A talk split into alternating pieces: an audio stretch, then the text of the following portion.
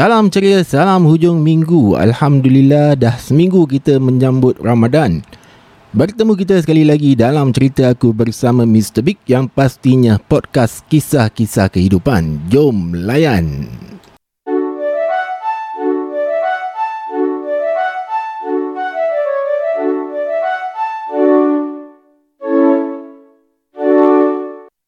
Okay guys, hari ni aku nak bentang topik tentang iftar. Uh, kerana baru je hari tu aku menjadi soundman untuk sebuah majlis iftar di rumah kebajikan Muhammadiyah. So bila sebut tentang iftar ni memang best eh. Uh, malah ada hadis yang mengatakan ada dua kebahagiaan bagi orang yang berpuasa iaitu masa berbuka dan semasa bertemu Allah SWT. Okay. So tentang iftar, tentang berbuka puasa ni banyak kisah eh. Yang paling best sekali bila kita beriftar bersama family. Okay, pengalaman aku, kalau dulu time naughty-naughty tu kan ah, Time tak puasa lah eh. Ah, Walaupun tak puasa masa tu ah, Aku tak puasa masa tu eh.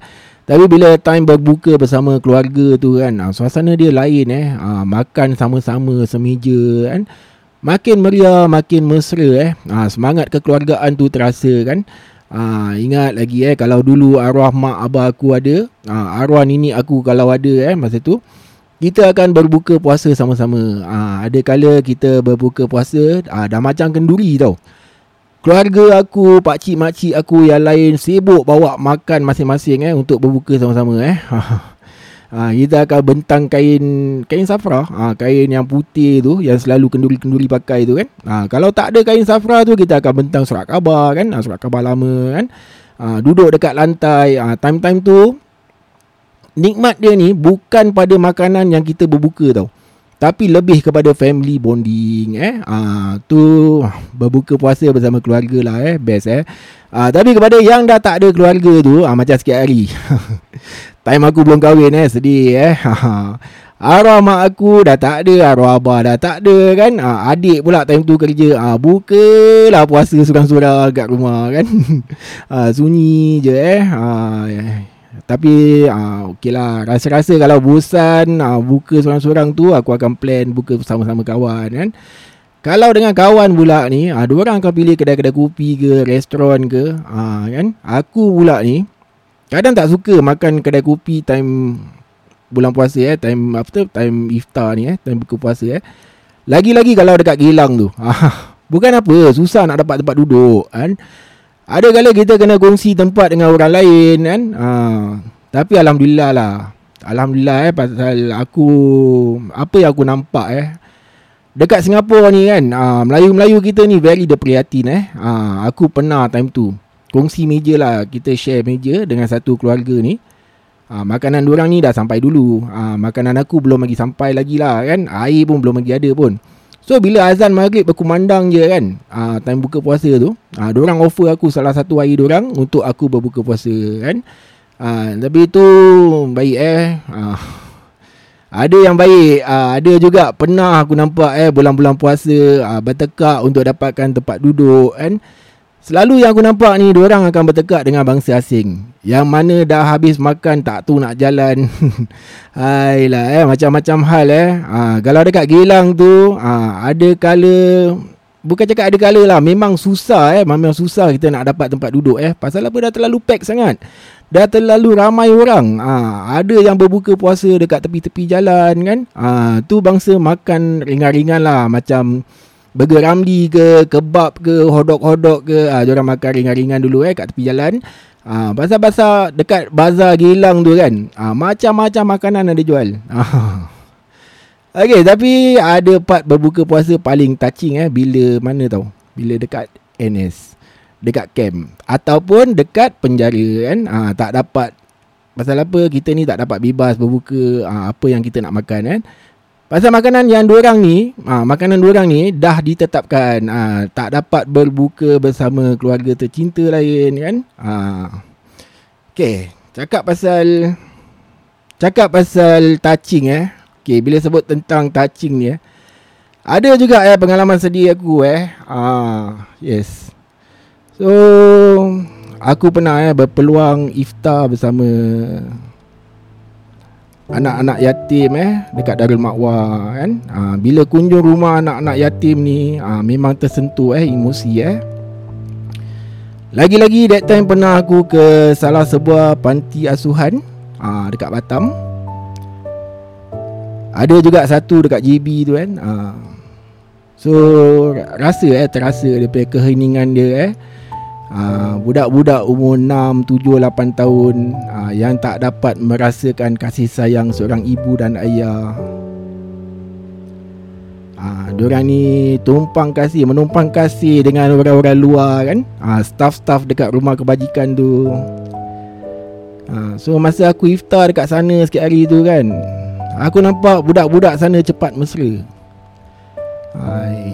Rasa sedih pula eh bila time aku nak balik eh. Bye-bye punya bye-bye eh, lambai-lambai kan. Ha. Yalah, mungkin pada mereka hari itu adalah saat paling gembira eh bagi mereka eh. Sekurang-kurangnya ada juga orang yang sudi beriftar bersama mereka kan. Ha. ada juga orang yang menghulurkan dana dan makanan untuk orang. So time tu kita belikan orang burger lah eh. Ala-ala western food kan? Ha, Tidak At least kurang-kurangnya lah Setidak-tidaknya. Dapat juga orang merasa makanan lain dari hari-hari biasa eh. Ha, So Kalau korang tak pernah iftar dengan anak-anak yatim ni eh ha, Cuba pergi try.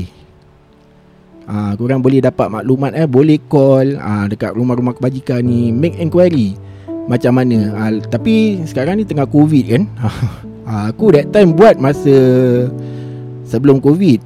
Ha, So korang try lah Try try tanya kan Make inquiry kan. Ha, Mungkin boleh juga try iftar dengan Orang-orang tua Yang diabaikan oleh anak-anak ke Rumah-rumah kewajikan orang tua kan. Ha, Tapi tu aku rasa lagi sedih eh. Lagi sebab eh Kalau dengar kisah-kisah diorang kan. Ha, Di samping dapat Okay Pasal apa? Korang Bila korang iftar dengan orang kan Korang Dapat pengalaman. Korang bila korang dapat pengalaman ah, Bukan saja dapat pengalaman tau. Mungkin boleh juga dijadikan pengajaran ah, Dan boleh menimbulkan Mungkin satu keinsafan eh. Satu keinsafan dalam diri kita eh. InsyaAllah kan? Okay cakap pasal rumah kebajikan ni kan Okay, aku ada satu cerita ni lah. Okay, pasal okay, aku ada satu kawan ni. Dulu dia memang tinggal dekat rumah kebajikan. Ah, rumah rumah anak-anak yatim lah. Okay, ah, so dia ni umur dia masa tu 16 tahun lah. Aku tadi tanya dia lah, eh korang tak pernah Korang tak pernah nampak hantu ke dekat rumah kebajikan ni kan? Ah, so dia cakap dengan aku lah.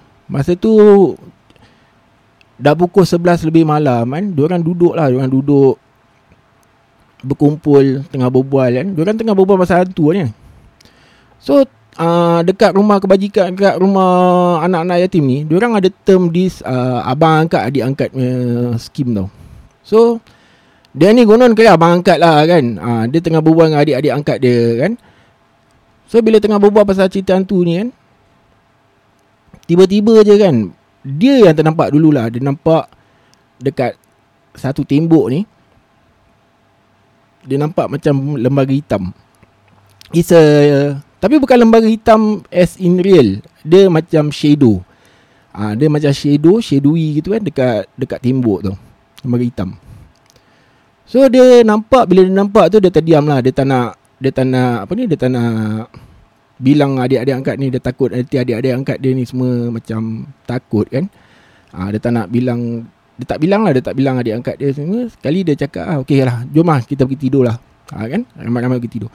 So bila dia nak masuk bilik tu salah satu adik angkat dia ni salah satu budak dekat dalam rumah kebajikan ni dia terpekik lah.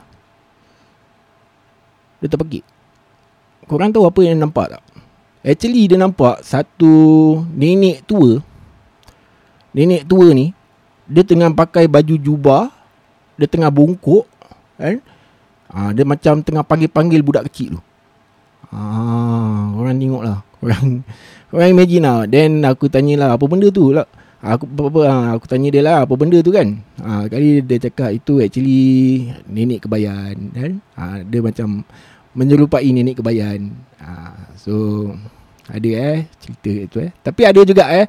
Okay, kalau dulu aku zaman-zaman noti time ni aku selalu duduk lepak-lepak dekat Tampines tau.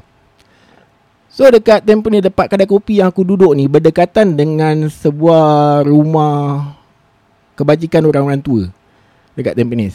Kan? So bila aku tengah nak pergi ke bus stop untuk aku naik bus tu nak balik ke apa kan. Jadi aku akan jalan dekat rumah orang tua-tua tu tau. So satu hari ni aku tengah jalan ni. Eh aku terkejut ah.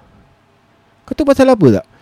Bila aku tengah jalan tu kan, dia macam okey kat belakang rumah orang tua-tua ni ada pokok-pokok tu. Yeah. So tiba-tiba aku dengar macam ada orang panggil aku, suara perempuan. Woi. Woi. Woi. Aku macam eh siapa eh? Takkan malam-malam. Itu lah Itu memang malam lah. Walaupun 10 lebih malam lah. Tapi tempat tu macam ada sikit Gelap sikit lah kan. Pasal dia, dia dilindungi oleh pokok-pokok kan. Ha, Dia ada banyak pokok-pokok tu kan. So aku jalan pas by tu kan Kali ada. Aku dengar Woi Woi Woi Dan aku pun tulis lah. Aku tulis belakang kan. Eh aku nampak satu nenek ah. Aku nampak nenek ni Dia pakai baju opah. Dia pakai baju ah, kain batik Kan Rambut dia Dia lepaskan tu macam mana Dia panggil aku Woi Woi Eh eh Ah tu aku tak tahu lah Whether tu hantu ke Ataupun uh, orang yang tinggal kat rumah rumah tumpangan orang tua-tua tu lah kan. Uh, tapi aku rasa tu orang lah kan. Uh, makcik. Ni ni ni dia dah tua. Woi, woi, woi. Dia panggil aku semacam kan. Oh, aku pun tak ada gigi kan. Aku terus uh, lincah berjalan. Walaupun aku tahu itu bukan hantu pun kan Tapi buat sekali dia Apa dia nak ke Lepaskan aku ke Apa ke Dia marah-marah ke Leceh bekerja uh, So aku pun jalan lah kan. Okay lah Cakap pasal nah, Itulah dia eh, Rumah kebajikan eh. Okay so Siapa-siapa yang Tak pernah uh, Buat Iftar di rumah kebajikan ni Try lah Try cuba kan Suasana dia memang Memang lain lah. Terus terang bercakap lah Kan? Uh, Sedih uh, Boleh datangkan keinsafan kan? Uh, Boleh cubalah Okay So dengan itu kan uh, Time-time puasa ni Aku menyanyi sampai sini je lah. Aku rasa sikit-sikit je lah eh, Aku menyanyi uh, At least pun Ini aku buat ni pun kan? Uh, Janji aku tak stop buat podcast ni. Uh, Pasal ada satu Kata-kata ni. Uh, Mungkin boleh juga dijadikan Motivasi untuk kita sama-sama eh. Uh, Kata-kata dia eh. If you think of giving up just remember why in the first place you started eh. Ah so dengan itu Mr Big mengundurkan diri. Adios amigos. Bye bye